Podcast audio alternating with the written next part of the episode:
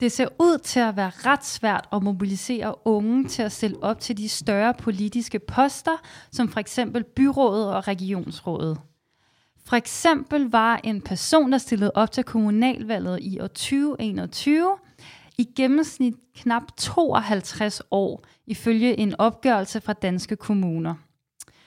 Både byrådet og regionsrådet er ellers der, hvor unge kan få kæmpe meget indflydelse, og ikke mindst magt. Men hvilken indflydelse kan man så egentlig få ved at sidde i regionsrådet? Og hvordan er det at sidde blandt dobbelt så gamle kollegaer, hvis man er ung i regionsrådet? Det skal vi blive meget klogere på i dag.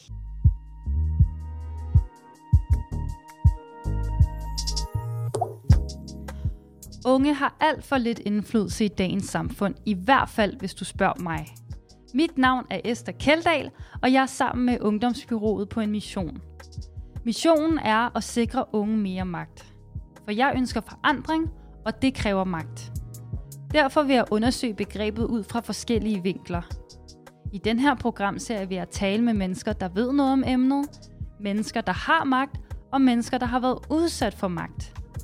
Alt sammen for at finde ud af, hvordan vi unge kan få mere magt i samfundet.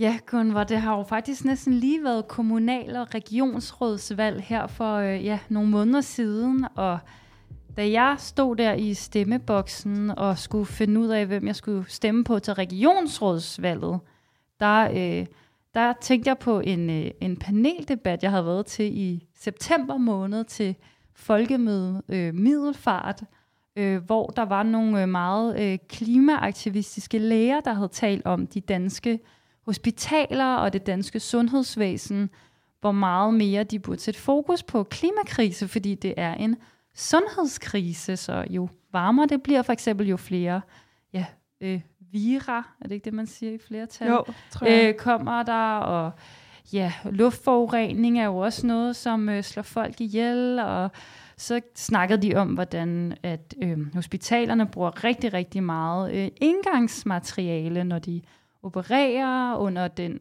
fortælling, at det skal være sterilt, men i virkeligheden er det nok også rigtig meget, fordi der er nogle virksomheder, der tjener rigtig mange penge på at producere alle de her ting en gang.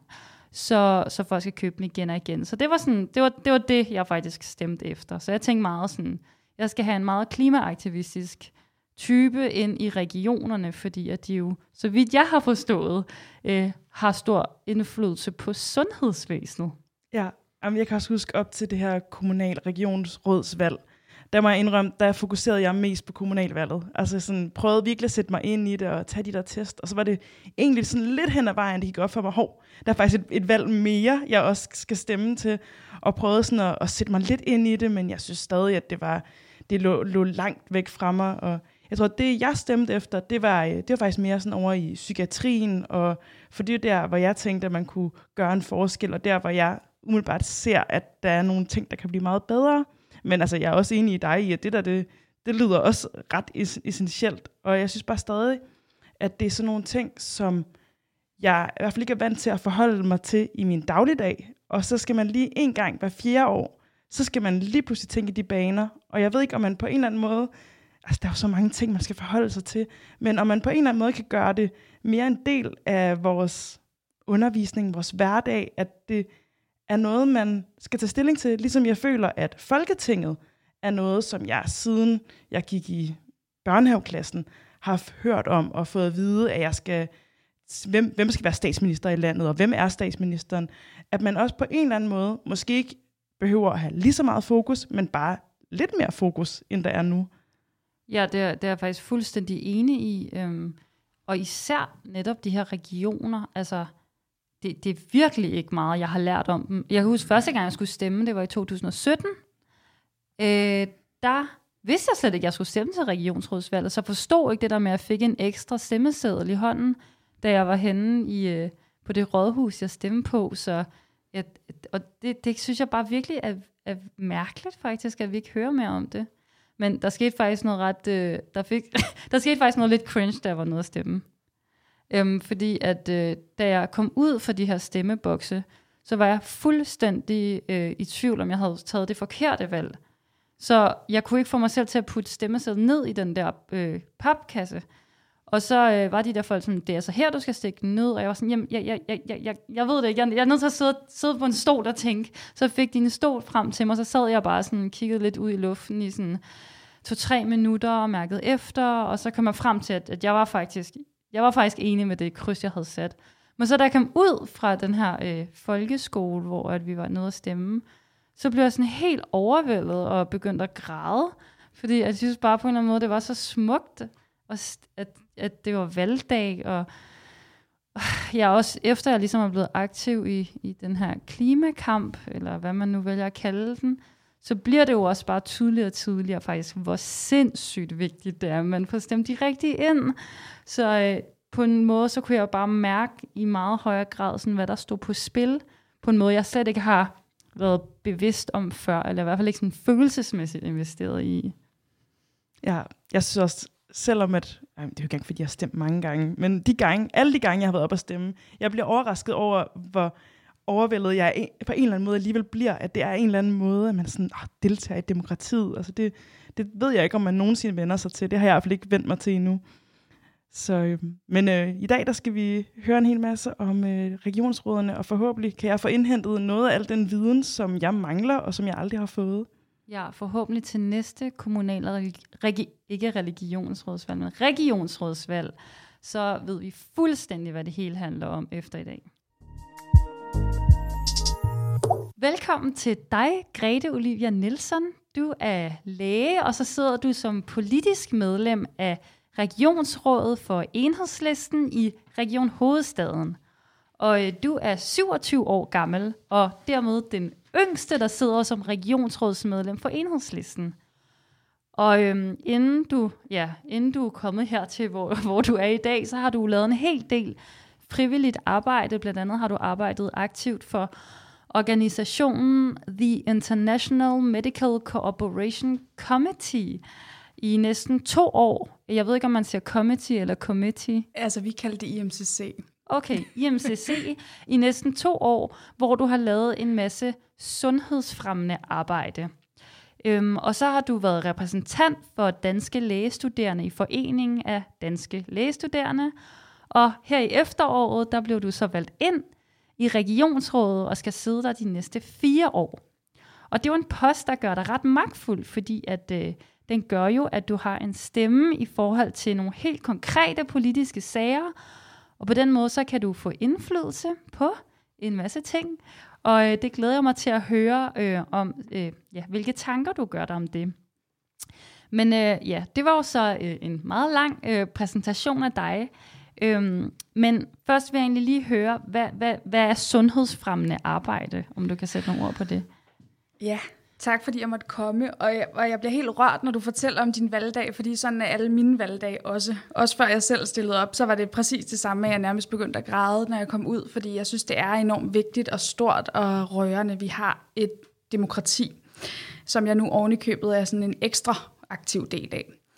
Øhm, sundhedsfremmende arbejde i IMCC, det er mange forskellige ting, men det jeg specifikt har lavet, det er, at jeg har lavet øh, et projekt, der hed Bamse Hospitalet, som gik ud på, at øh, vi fik en masse børnehaver ind, og så øh, legede vi med de her børn, sådan så de oplevede, hvordan deres bamser var på hospitalet, og forskellige ting, øh, de skulle igennem. De skulle igennem en røntgenscanner og øh, snakke med lægestuderende. Og ideen er, at det bliver mindre øh, uhyggeligt for børn, hvis de skal på hospitalet, og at for de lægestuderende, så lærer de at kommunikere med børn, noget som vi faktisk ikke rigtig har noget undervisning i. Øhm, så der har jeg siddet som sådan national næstformand i et par år, og så har jeg lavet noget øh, internationalt arbejde i MCC, hvor at jeg var blandt andet på en studietur til Bruxelles, hvor vi ligesom snakkede om, øh, hvordan kan man lave sundhedsfremmende arbejde på et EU-niveau, og øh, hvordan kan vi komme ind og lobbyere for, øh, for, det, for sundhedsfremme på sådan den store politiske skala. Så, så det, for eksempel det her Bamse Hospital, det er sundhedsfremmende, fordi at det giver børn en mere sådan en bedre oplevelse af at være på hospitalet, og det hjælper også unge læger til at tale bedre med børn, og så bliver børnene sundere i sidste ende? Lige præcis. Lige præcis. Og så, var, og så udviklede, mens jeg var øh, aktiv, så udviklede projektet sig til, at man også lavede noget undervisning, så man lavede sådan noget anatom, grundlæggende anatomiundervisning for sådan de små folkeskoleklasser, og havde et svinehjerte med, eller nogle tarme med, så man viste, hvordan ser det egentlig ud inde i en menneskekrop, øh, og hvad det er de forskellige funktioner. Så på den måde, så lavede vi også en helt grundlæggende øh, biologiundervisning, men igennem leg. Ej, det tror jeg faktisk, jeg har været til en gang. Jeg kan i hvert fald huske den der lugt af sprit, fordi det var spritet, og så skulle man se de her organer ligge på et bord. Det var meget, meget vildt.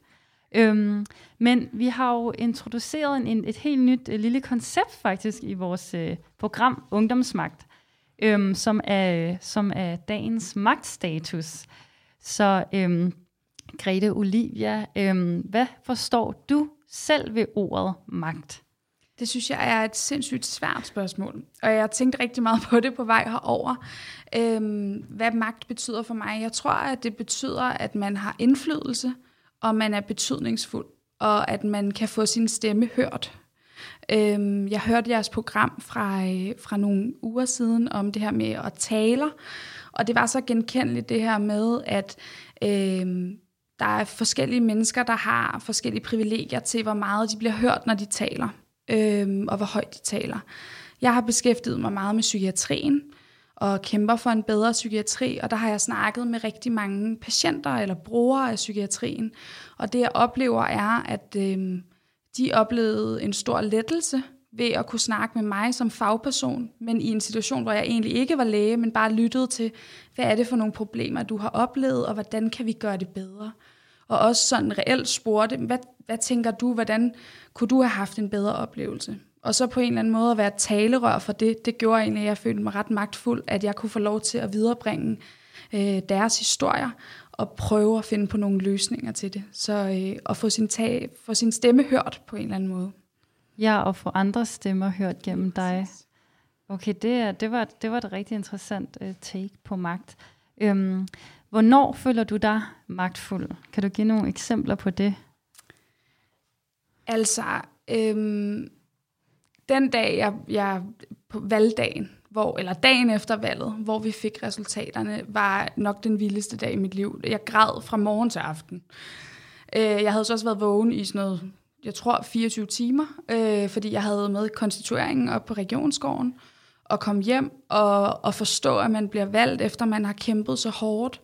Og også fordi, at regionerne, som I lidt var inde på, er lidt den ukendte del af demokratiet. Så når man stiller op til regionsvalget, så er det ikke kun øh, for en selv, man arbejder, man arbejder også for, at folk ved, hvad regionerne er. Og så øh, at få de øh, hundredvis af beskeder fra folk, der havde stemt for, på, på mig, det var simpelthen sådan en overvældende oplevelse.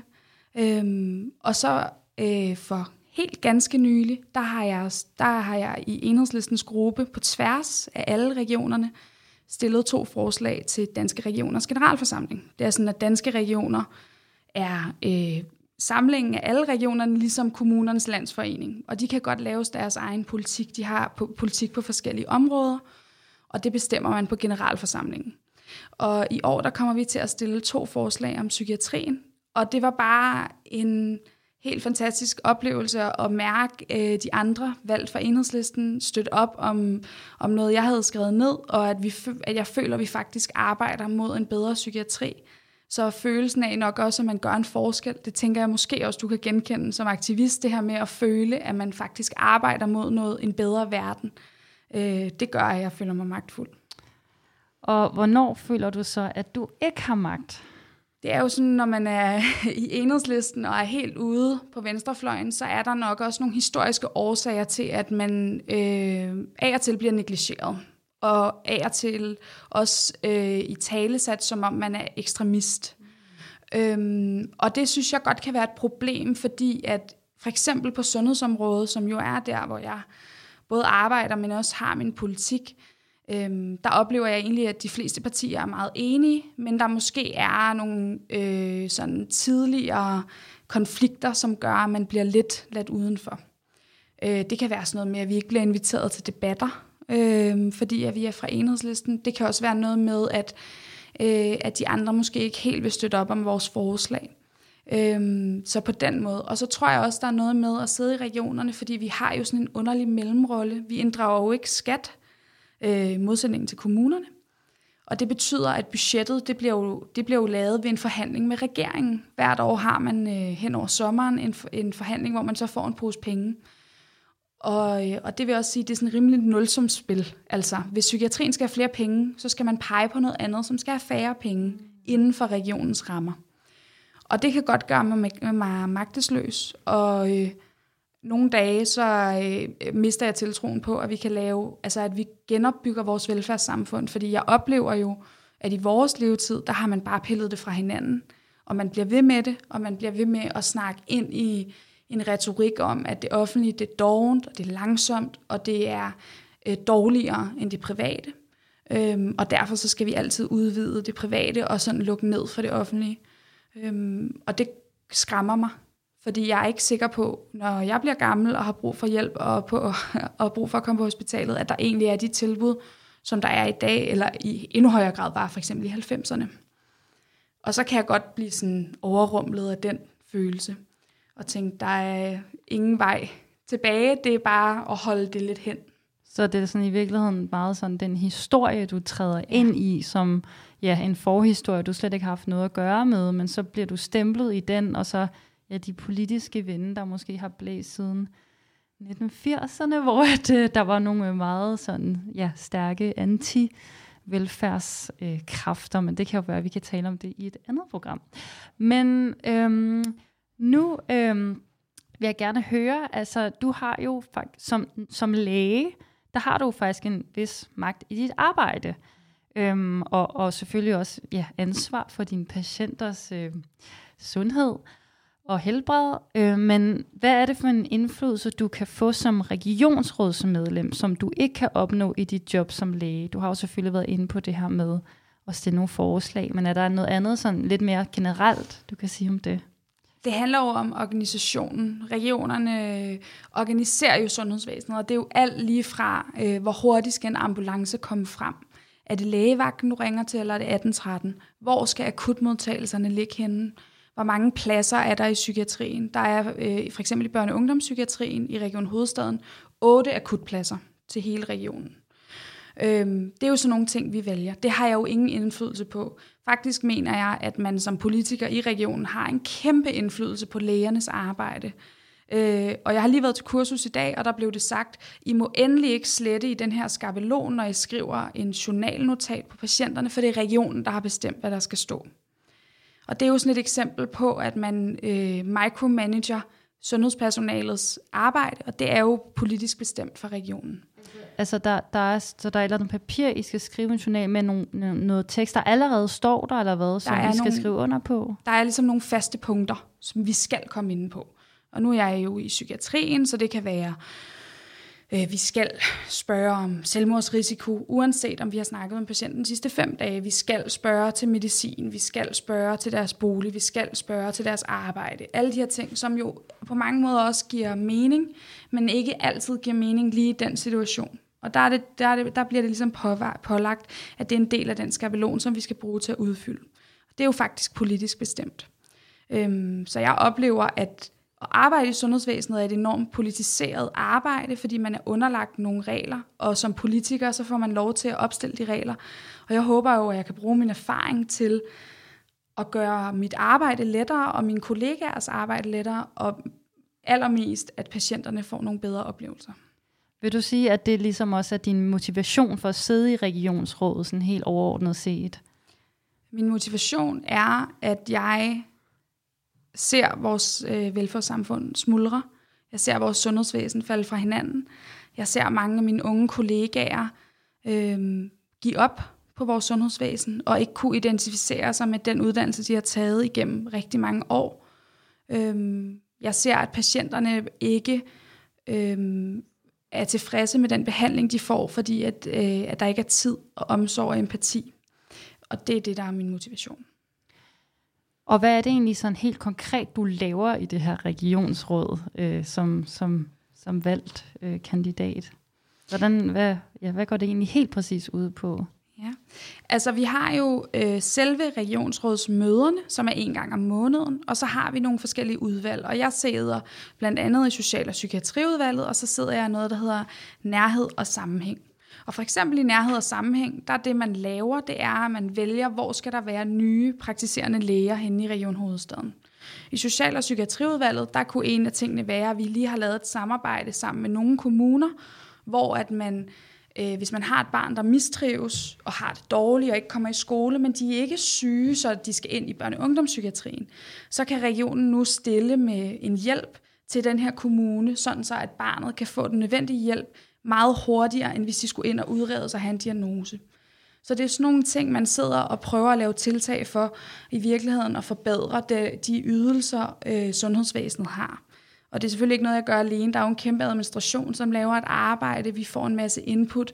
Men i praksis så er det øh, en organisering af sundhedsvæsenet og arbejdsgange, som vi bestemmer over. Og det laver man så i udvalgene, og så tager man det med tilbage til regionsrådet og til forretningsudvalget, hvor man så stemmer om det. Hvad er forret... Jeg har aldrig forstået, hvad det her forretningsudvalg er. Der er altid et forretningsudvalg. Er det sådan nogen, der laver forretninger? Eller Nej, hvad er det? det, er, øh, det er jo også, altså forretningsudvalget er ligesom øh, øh, en myndighed, som sidder og diskuterer alle sagerne fra de forskellige udvalg og tager stilling til det, og så indstiller de til regionsrådsmødet, sådan så vi ikke sidder 41 og diskuterer alle sagerne, men for eksempel fra enhedslisten, der sidder vi to i forretningsudvalget, så de ligesom tager stilling til sagerne, og så kan, det kunne være, øh, der skal være kortere ventetid i 1813. Hvordan får vi det? Så har de fået en masse forslag fra administrationen i forretningsudvalget. Og så tager de fælles stilling i forretningsudvalget. Vi anbefaler, at man ansætter nogle flere, for eksempel. Og så tager de det med tilbage til regionsrådet. Så det er bare en måde at komprimere magten en lille smule, sådan så det ikke er alle 41, der skal høres hver gang, men man ligesom internt bliver repræsenteret af færre medlemmer. Okay. Men dem, der så sidder i forretningsudvalget, de er politikere? Ja. De er så også det, valgt. Ja, okay, fordi jeg tænkte lige på, om det var det, det samme som Klimarådet, der skal anbefale regeringen, hvilke politi- men de er jo ikke politikere. Nej, det er, hvert parti får ligesom et antal øh, mandater inde i forretningsudvalget, og så vælger de selv internt, hvem der skal sidde der. Okay, sidder du der? Nej, det gør jeg ikke. Der sidder nogle af dem, der har lidt mere erfaring, fordi at øh, det typisk også er der, de helt tunge øh, beslutninger bliver taget. Øh, så der vil jeg gerne have lidt mere erfaring med sådan hands-on øh, social- og psykiatrien, før at jeg øh, eventuelt skulle derind og sidde. Men synes du, at det sådan er nemt at, at faktisk stille et forslag og få opbakning til det og ligesom komme videre? Altså føler du, der er sådan en, en stor magt for dig at være der, eller er der meget øh, ja, modstand? Det er måske forskelligt alt efter, hvilket tiltag der er. Jeg tror, det er rigtig forskelligt efter, hvad tiltag det er. Øhm, jeg oplever, at det er et kæmpe privilegie, at jeg er sundhedspersonale selv. Øhm, og det vil jeg også gerne være ærlig om i forhold til det her med, hvordan man ser magt, og i forhold til, hvordan man har privilegier til at tale, så har jeg oplevet i nogle debatter, at man først øh, skulede lidt til mig, indtil jeg ligesom ret sent i debatten sagde, når jeg, jeg arbejder desuden som læge til daglig. Og så ændrede alles bliks på mig. Og det er ret øh, vild en oplevelse at mærke, hvordan respekten ligesom ændrer sig i et rum, øh, sådan fuldstændig aktivt. Øhm, så på den måde, så tror jeg, det er et kæmpe privilegie, at der bliver lyttet til mig. Øhm, men der er da helt sikkert øh, nogen, som har en masse meget mere erfaring, øhm, og som sidder og, og gerne vil styre slagets gang og styre en retning. Og det er jo klart, sådan er det i politik. Vi har jo forskellige intentioner, vi har forskellige mål, og vi har også forskellige interesseområder. Og jeg tror også, det er derfor, at det er vigtigt, at der er unge, der sidder der. Fordi jeg har oplevet, at der er mange flere unge end nogensinde før, der stillede op til regionen, men også at næsten alle unge snakkede om psykiatrien. Og det er fordi, at psykiatri er noget, som er meget nært for os unge. Der er rigtig mange af os, der kender nogen, der er i psykiatrien, som har haft kontakt med den på en eller anden måde, som mistrives. Øhm, og det er det bare ikke for de ældre. Der var en anden øh, regionspolitiker, som sagde til mig, i sidste periode snakkede vi virkelig meget om høreapparater. Fordi der sidder rigtig mange ældre mennesker i regionsrådet, som selv bruger høreapparat. Så selvom man repræsenterer et parti, så har man jo også sine egne mærkesager, fordi det er jo lige, hvad man oplever til daglig. Wow, det er jo virkelig øh, øh, interessant og rigtig interessant eksempel på, hvorfor det faktisk er vigtigt at have en meget bred repræsentation, fordi at de mennesker, sådan de, det liv, de mennesker, der sidder i regionsrådet, lever også selvfølgelig har indflydelse på den den politik, de synes er vigtig at få frem. Ej, det er, det er virkelig interessant. Jeg kan godt tænke mig at spørge, fordi nu siger du det her med, at ja, når du siger, at du er læge, lige pludselig så er det sådan, wow, alt hvad du siger, det må være rigtigt, eller, sådan, eller okay, det var måske lidt sat på spidsen, men at det virkelig giver dig en autoritet. Føler du så også øhm, generelt, når du øhm, for eksempel så er på din arbejdsplads, og du så siger, at du, kommer, at du er en del af regionsrådet, føler du så også, at det giver dig ekstra magt på din arbejdsplads? Nej, Øh, det oplever jeg ikke. Jeg tror, at meget sundhedspersonale øh, har et meget ambivalent forhold til regionen. Det er jo, det er jo også, mm, uden at have nogle konkrete eksempler, så vil jeg sige, nogle gange, hvis man har en diskussion med en patient, så kan man godt finde på at sige, jamen sådan, det er ikke mig, der bestemmer det, det er Sundhedsstyrelsen et eller andet. Du må ikke få mere morfin, jeg kan ikke, ud, jeg kan ikke give dig morfin over telefonen, det er Sundhedsstyrelsen, der har sat de regler, fordi det er også det er, det er en lettere, øh, det, det er ligesom også sådan, lukker ned for en konflikt. Mm. På samme måde kunne jeg forestille mig, at noget sundhedspersonale bliver udsat for, at deres ledere siger, det er ikke noget, jeg bestemmer, det er regionen. Øh, så jeg oplever, at det meste sundhedspersonale har en lille smule ambivalent forhold til regionen og dens funktion, og på nogle måder også, at Sundhedsvæsenet er enormt komplekst. Det er en kæmpe stor arbejdsplads, og det er svært at forstå arbejdsgangene, hvis man ikke selv er sundhedspersonale. Og måske at, noget, at nogen, i hvert fald læger, synes, at det er en lille smule inkompetent. Men jeg oplever, at de fleste er glade for, at jeg sidder der, fordi at de føler sig repræsenteret, fordi jeg er personale, og er ude på gangene med dem. Øhm, og det er jo virkelig dejligt, at det ses sådan på. Ja, så det jeg sådan virkelig øh, tager med fra det, du siger, er, at det at have konkret erfaring, levet erfaring med det, man har magt over, virkelig har en meget positiv betydning. Det har en kæmpe betydning. Og så tror jeg, at det, jeg jo skal passe på med, det er, at jeg ikke bliver blind for de øh, ting, jeg ikke ser. Og det er derfor, at jeg også for eksempel, som jeg nævnte tidligere, har snakket med rigtig mange brugere af psykiatrien.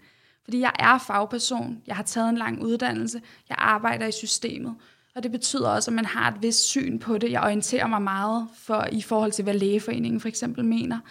Øhm, så derfor så er det vigtigt for mig at mødes med folk på den anden side.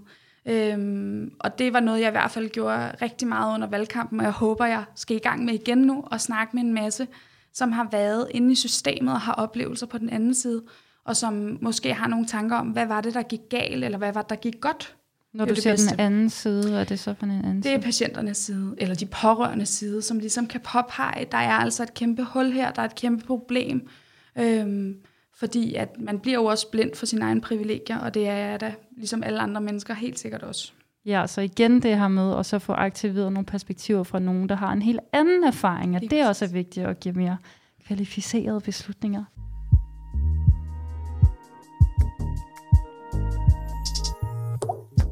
Danmarks Regionsråd er betegnelsen for de demokratisk valgte politikere, der leder landets fem regioner. Hvert regionsråd har 41 medlemmer og herunder forskellige udvalg. Regionernes opgaver er blandt andet at varetage sygehusvæsenet, f.eks. sygehusene, psykiatrien, læger og speciallæger. Regionerne skal også varetage udviklingen vedrørende natur og miljø, beskæftigelse, trafik, uddannelse og kultur – og drift af en række institutioner for grupper med særlige behov. Som du kan høre, er der en bred vifte af opgaver, som regionsrådene skal tage stilling til. Der afholdes øh, regionsrådsvalg hvert fjerde år, samtidig med kommunalvalget.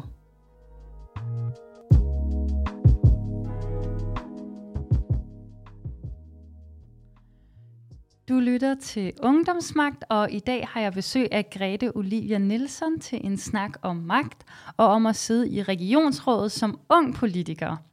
Og øh, ifølge Danmarks Statistik, så var gennemsnitsalderen i 2017 til kommunal- og regionsrådsvalget for, øh, for dem, der stillede op, den var knap 52 år.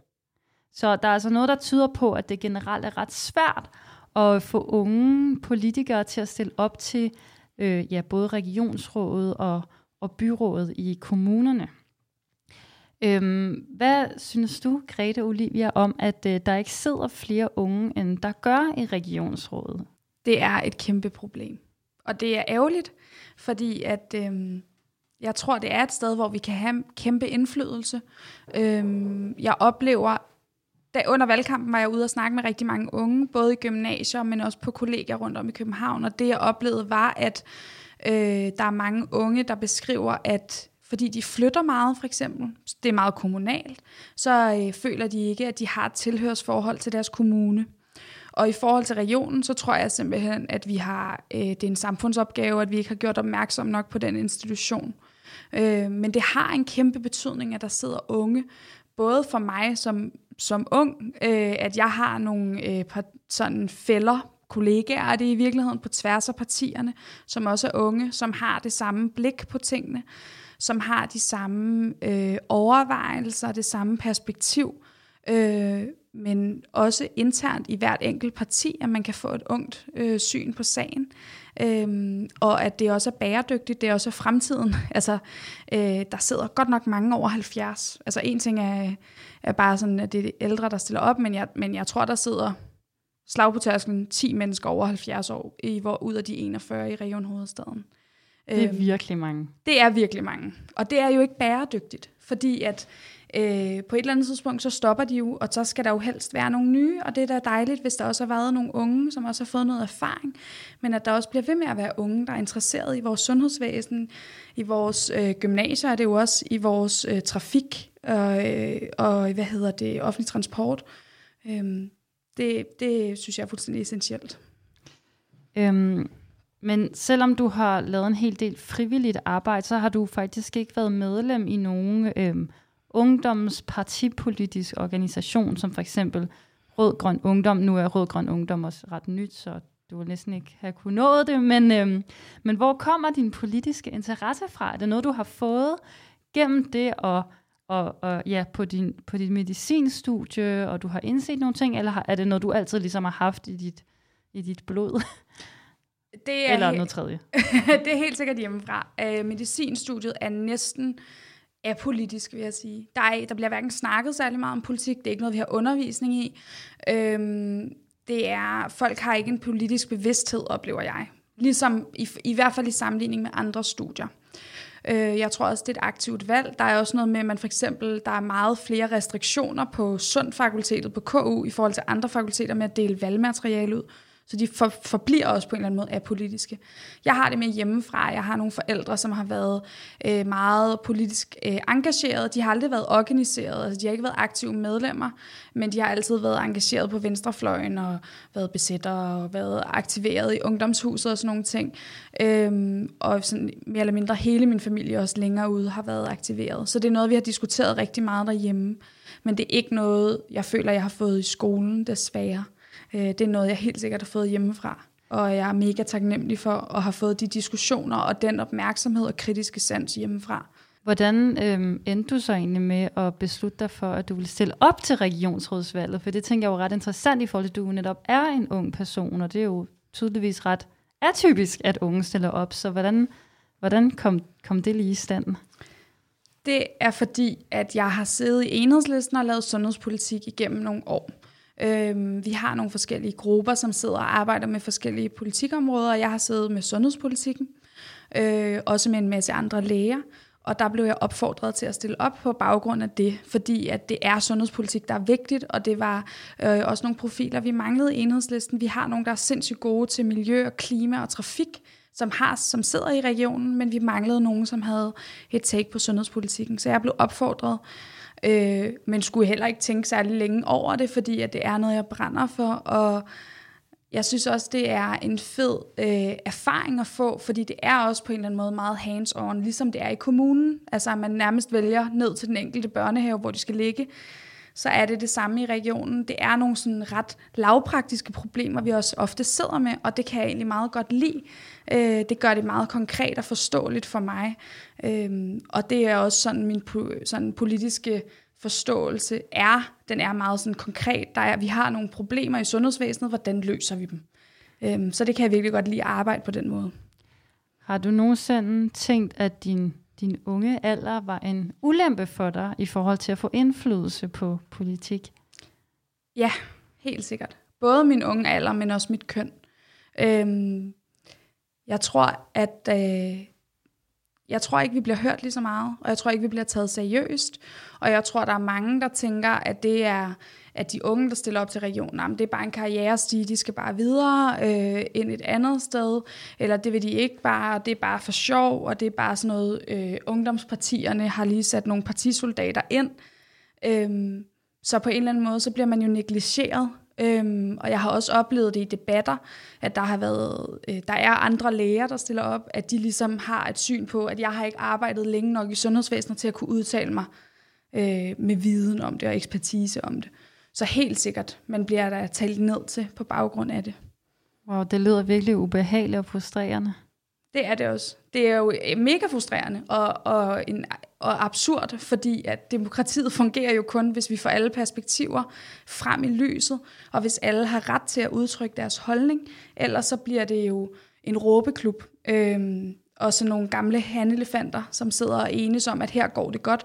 Og det er der måske også lidt noget om i regionen, at det er et sted, hvor der ikke har været så meget øh, sådan politisk slagmark. Det er et sted, hvor man typisk er meget enige, så det bliver også lidt en kaffeklub nogle gange af min opfattelse. Bliver du så nogle gange set lidt som en af de der sådan aktivistiske unge, der altid skal være på tværs? Det tror jeg helt sikkert. Øh, jeg tror mig og min medkandidats tilgang til hele den her valgkamp, både at vi har været meget på sociale medier, at vi prøvede at lave, lave opmærksomhed på en anden måde, og vi prøvede at være ude på gymnasier og skoler og selv arrangere en masse ting.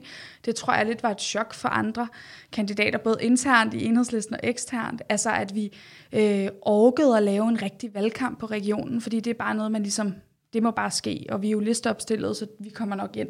Øhm, men det synes jeg var mega fedt, og det var helt sikkert det værd, fordi at jeg har jo også under valgkampen været ude og snakke med en masse mennesker, og både fortalt dem, ligegyldigt om de stemmer på mig eller ej, men fortalt dem om, hvad regionerne laver, men også øh, hørt, hvad de har af perspektiver på det, og det er jo vildt værdifuldt.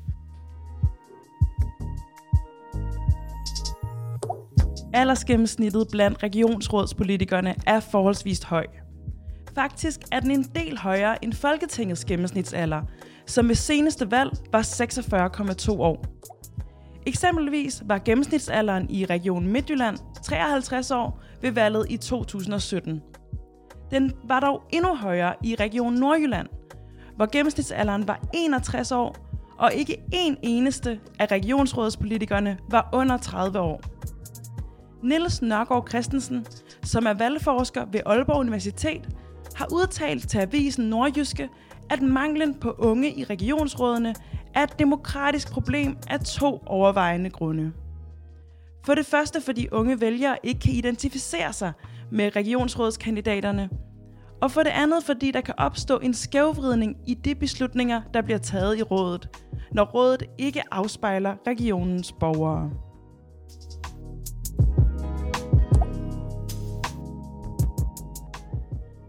Du lytter til Ungdomsmagt, og i dag har jeg besøg af Grete Olivia Nielsen, der er læge og medlem af Regionsrådet. Og øhm, ja, lige her en faktabreakeren, der fortalte du, at de var simpelthen faktisk blevet chokeret over den måde, at dig og din medkandidat var, havde lavet kampagne på med sociale medier, og det lød næsten som om, de havde fået deres, deres kolde kaffe lidt galt i halsen over, hvordan, øh, ja, hvilken sådan, øh, tilgang, I havde taget til det at stille op til regionsrådet øh, som unge. Øhm, og øh, kan du sætte nogle flere ord på, hvordan det er at være en af de her unge i regionsrådet som, som 27-årig? Det er underligt, fordi at... Øh jeg ved ikke, om mange unge har det sådan, men nogle gange, så, så har jeg sådan nogle oplevelser, hvor jeg tænker, gud, det, jeg leger det her nu, ikke? Altså, så er jeg til en eller anden meget fancy øh, øh, general, danske regioners intromøde, for eksempel for os nyvalgte, som var sådan meget smart og fint ude på Scandic Hotel, og der var fint træretters menu og vinmenu. Øhm, og jeg kan godt tænke, hvad i alverden laver jeg her? Fordi vi jo nok også har et meget stereotyp billede af en politiker, og hvordan at folk med magt ser ud, Øh, ind i mit hoved er det sådan en, en Lars Lykkemand, altså en, øh, en lille mand i et jakkesæt, der drikker en masse vin øh, til sådan nogle middage. Ikke? Øh, og det, øh, så derfor så kan jeg godt få sådan nogle øh, ud af kroppen oplevelser, hvor jeg bare tænker, hvad fanden foregår der her? Øh, men det skal man jo bare øh, acceptere, tænker jeg, og tro på, at selvom jeg ikke ligner de andre, og selvom jeg repræsenterer noget andet, så har min stemme lige så meget værdi. Men det er svært ikke at komme til at prøve at efterligne øh, de andres væremåde, og den kultur, man også træder ind i, når man er ung. Øhm, og der er jeg virkelig taknemmelig for, at vi faktisk er flere unge, der er blevet valgt nu samtidig. Jeg tror, vi er seks, hvis jeg husker rigtigt, under 30. Øhm, og det har altså bare en stor betydning, fordi man kan se, at de andre unge jo også tænker, hvad i alverden foregår der? altså, hvad laver jeg her? Og har jeg overhovedet en holdning? Men det har man jo. Øh, jeg oplever jo, at næsten alle unge har en holdning til de ting, jeg beskæftiger mig med. Men øh, nu har vi mulighed for at sige det højt, og det skal man bare lige vende sig til. Men har I så sådan en lille, en lille sådan klub, jer unge, hvor I så sparer lidt omkring de her ting, når det er blevet, når, det, når der sker nogle ting, der for eksempel bare er sådan så fjern fra, hvad I nogensinde selv kunne forestille jer at, at gøre, for eksempel? Ja, altså det er i hvert fald sådan, at der helt sikkert har været en anerkendelse af, øh, okay, alle partierne har fået i hvert fald en ung kandidat stemt ind, og, man vil, og vi vil også gerne lave et netværk på tværs, og vi vil gerne snakke mere sammen, øh, og have et godt forhold på tværs af politiske skæld. Og det synes jeg er virkelig dejligt, fordi at jeg nok også er... Øh, jeg synes, det er spændende at høre andres holdninger, og uanset øh, deres partifarve, øh, og baggrund. Så derfor synes jeg, det er virkelig vigtigt at snakke med de her mennesker. Øhm, så det er der. Der er der helt sikkert kommet en lille ungdomsklub. Har du nogensinde oplevet, at din alder, altså din unge alder i, som regionsrådsmedlem, har været en fordel for dig? Det tror jeg, det har været, ja. Fordi at... Øhm, altså både fordi noget med igen lidt det samme, hvordan man fører valgkamp, har også kunne henvende sig. Og, hvis vi, og jeg tror, at hvis vi formår at aktivere vælgerne til regionen, så vil de jo gerne stemme på en, der er ung. Så det har det nok, det har det da nok været. Jeg, for, altså, jeg forestiller mig, uden at vide det, at mange af dem, der har stemt på mig, har været unge. Øhm, så på den måde tror jeg, det har været en kæmpe fordel, øh, at, at folk har set nogen, de kunne spejle sig i. Øhm, og det er for eksempel sådan noget, jeg kunne se på medicinstudiet, at der var rigtig mange, der lige pludselig så, at jeg stillede op, og, det ville, og det, derfor ville de gerne stemme på mig, fordi det var ligesom en ung, og det var en læge, og alle sådan nogle ting, som, som jeg ikke normalt tror ville have stemt på enhedslisten. Så på den måde tror jeg, det har været en fordel. Ja, så det har været en fordel faktisk for at få altså mere demokratisk deltagelse fra unge. Er det ikke også noget med, at unge generelt i kommunal- og regionsråds valget. De faktisk virk, der er virkelig ikke særlig mange, der stemmer normalt af unge til det her valg. Vi havde jo i vores i den grønne studenterbevægelse, vi havde jo et helt øh, stemmegrønt øh, kampagne, hvor, som handlede bare generelt ekstremt meget om bare for at få unge til at stemme til det her valg, fordi at vi selvfølgelig håbede på, at unge ville have nogle lidt mere sådan grønne holdninger, end folk, der var lidt... Altså, e, der er også masser af folk, der er gamle, som også er meget klimaaktivistiske i dem, deres mindset. Jeg er faktisk meget imod den her generationskonflikt, men vi håbede i hvert fald, at hvis vi fik mange unge, som var sådan klimabekymrede til at stemme, at det ville sådan rykke hele valget i en lidt grønnere retning. Det, jo, det er et kæmpe problem. Altså, de unge stemmer ikke, og de stemmer endnu mindre til regionsvalget. Øh, generelt så er det jo øh, unge, uddannede og, øh, og minoritetsetniske danskere, der ikke stemmer. Øh, for enhedslisten, der er, det, der er det et, problem, fordi det er rigtig mange af vores typiske vælgere. For demokratiet er det et kæmpe problem. Man kan jo for eksempel se det i forhold til, at konservativ er det største parti i Region Hovedstaden. Og det er jo altså fordi, at rigtig mange af deres vælgere bor i Gentofte og rundt om der, stemmer på Hans Toft, som har siddet som borgmester i en livstid. Øh, og, så, øh, og så har deres stemme lige pludselig større betydning end vores andres, fordi vi simpelthen ikke bruger den. Det er jo virkelig en, en skam. Øhm, hvad tror du egentlig, der skal til for, at vi får flere unge til, ja, dels til at stemme, men måske, mm, ja, også, ja, altså det er jo lidt høn og ægget, for det lyder lidt på dig som om, at hvis der også er flere, der stiller op, som, som du gjorde under valgkampen også, jeg gør opmærksom på sig selv der, hvor der er mange unge, så vil der også være flere unge, der stemmer. Men hvad, hvad, hvad skal der til for, at flere unge vil stille op til sådan, for eksempel regionsrådsvalget eller nogle af de andre øh, sådan store politiske råd i Danmark? Jeg tror, at en af problemerne med de her lokalvalg er, at man har en opfattelse af, at det ikke gør en forskel. Og det tror jeg, at det gør, at man bliver lidt doven som vælger, også som ung, og måske især som ung. Øhm, det må være, det tænker jeg er mediernes opgave også. Der er jo også et problem med, at medierne ikke dækker vores arbejde overhovedet. Der er ikke noget kritisk journalistik, der ender at se på, hvad er der egentlig blevet taget stilling til i de her budgetaftaler, og hvad er politikerne ude at sige. Og det giver jo bare fuldstændig et fripas øh, politisk. Det er en ting. så tror jeg også, der er noget med identifikation, som du selv påpeger, det her med at se andre unge have, være stillet op. Måske også, jeg håber jo, jeg kan gøre en forskel i de her fire år, og det tror jeg også vil have en betydning. Altså hvis man reelt tænk, kan gå ud og sige, ved I hvad, ventelisten til psykologhjælp for unge er faktisk blevet kortere, og det gjorde vi på den her måde. Det kan jo også være en motivation, at man tror på demokratiet på en eller anden måde, og det tror jeg også vil få flere unge til at stille op. Og så bliver vi nødt til at sige, at uddannelsesinstitutionerne har også et ansvar. De fleste samfundsfagslærer, jeg har snakket med under valgkampen, da jeg var ude på gymnasiet, fortalte, at der ikke engang var et kapitel om regionerne. Og det er, det er jo et kæmpe problem. Altså, at vi ikke engang underviser de unge i en del af vores demokrati, det, det er jo uacceptabelt. Øhm, så der må også være, ligesom skolesystemet har jo også et ansvar for at, at danne vores unge og fortælle dem, hvad demokratiet er. Det er altså ikke bare inde på borgen. Det er jo sådan en centralisering af magten, som jeg synes, vi skal væk fra, fordi at lokalpolitik også er finurligt. Altså, det er jo sådan nogle små underlige lokale forhold, man tager hensyn til, og det har unge øje for. Men det er jo ret interessant, fordi det er jo virkelig ikke særlig mange ting, vi lærer om, hvordan vi sådan konkret kan gå ind og påvirke demokratiet. Fordi jeg fandt for eksempel ud af øhm, for nogle år siden, at man kunne komme til foretræde i Folketinget. Altså, det betyder, at man kan simpelthen skrive en mail til udvalgssekretæren for et af de forskellige udvalg, der er i Folketinget, for eksempel klimaudvalget eller fødevareudvalget, og sige, jamen vi er en gruppe unge eller en gruppe borgere, der er bekymret over det her øh, emne, og vi vil gerne ind og, og fortælle dem, der, de politikere, der sidder i det her udvalg om det her emne, og hvorfor de skal gøre noget ved det. Og så kan man simpelthen få et kvarter foran de politikere, der er valgt i Folketinget, som sidder i det udvalg, og bare præsentere sin holdning og have en dialog med dem.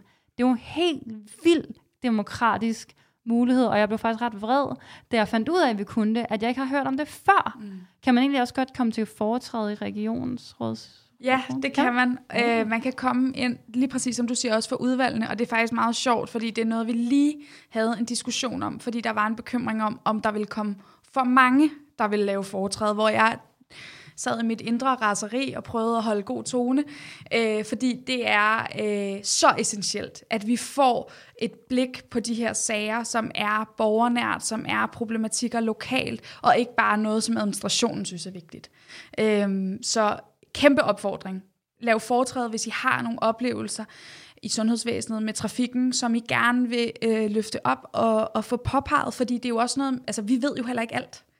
Der er jo ikke nogen, mig, hverken mig eller mine kollegaer ved alt, så det er jo bare dejligt, at der kommer nogen og fortæller os, der er altså et hul her, der er et problem her, jeg tror, I kan løse det, eller jeg ved ikke, hvordan I kan løse det, men det er et problem, og det må I gøre noget ved.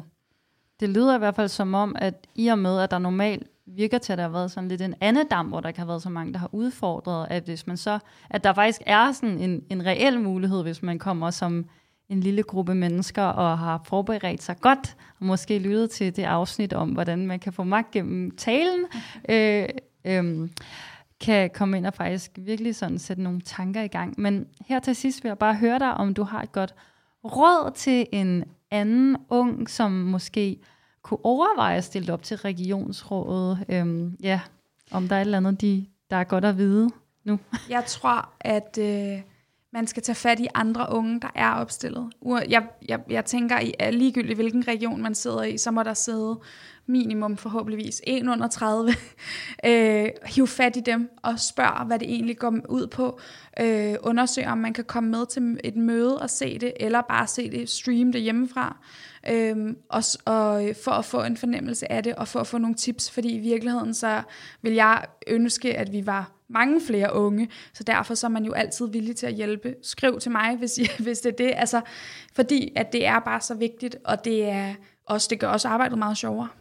Det var et meget godt konkret råd. Øhm, tusind tak til dig, Grete Olivia øh, Nielsen, for at du vil komme og fortælle om, hvordan det er at være ung i Region Hovedstadens øh, råd. Og øh, ja, tak for din tid, og tak for dit arbejde for psykiatrien og ja, for sundhedsfremmende arbejde. Det er, vi, det er vi alle sammen meget glade for. Tak fordi jeg måtte komme.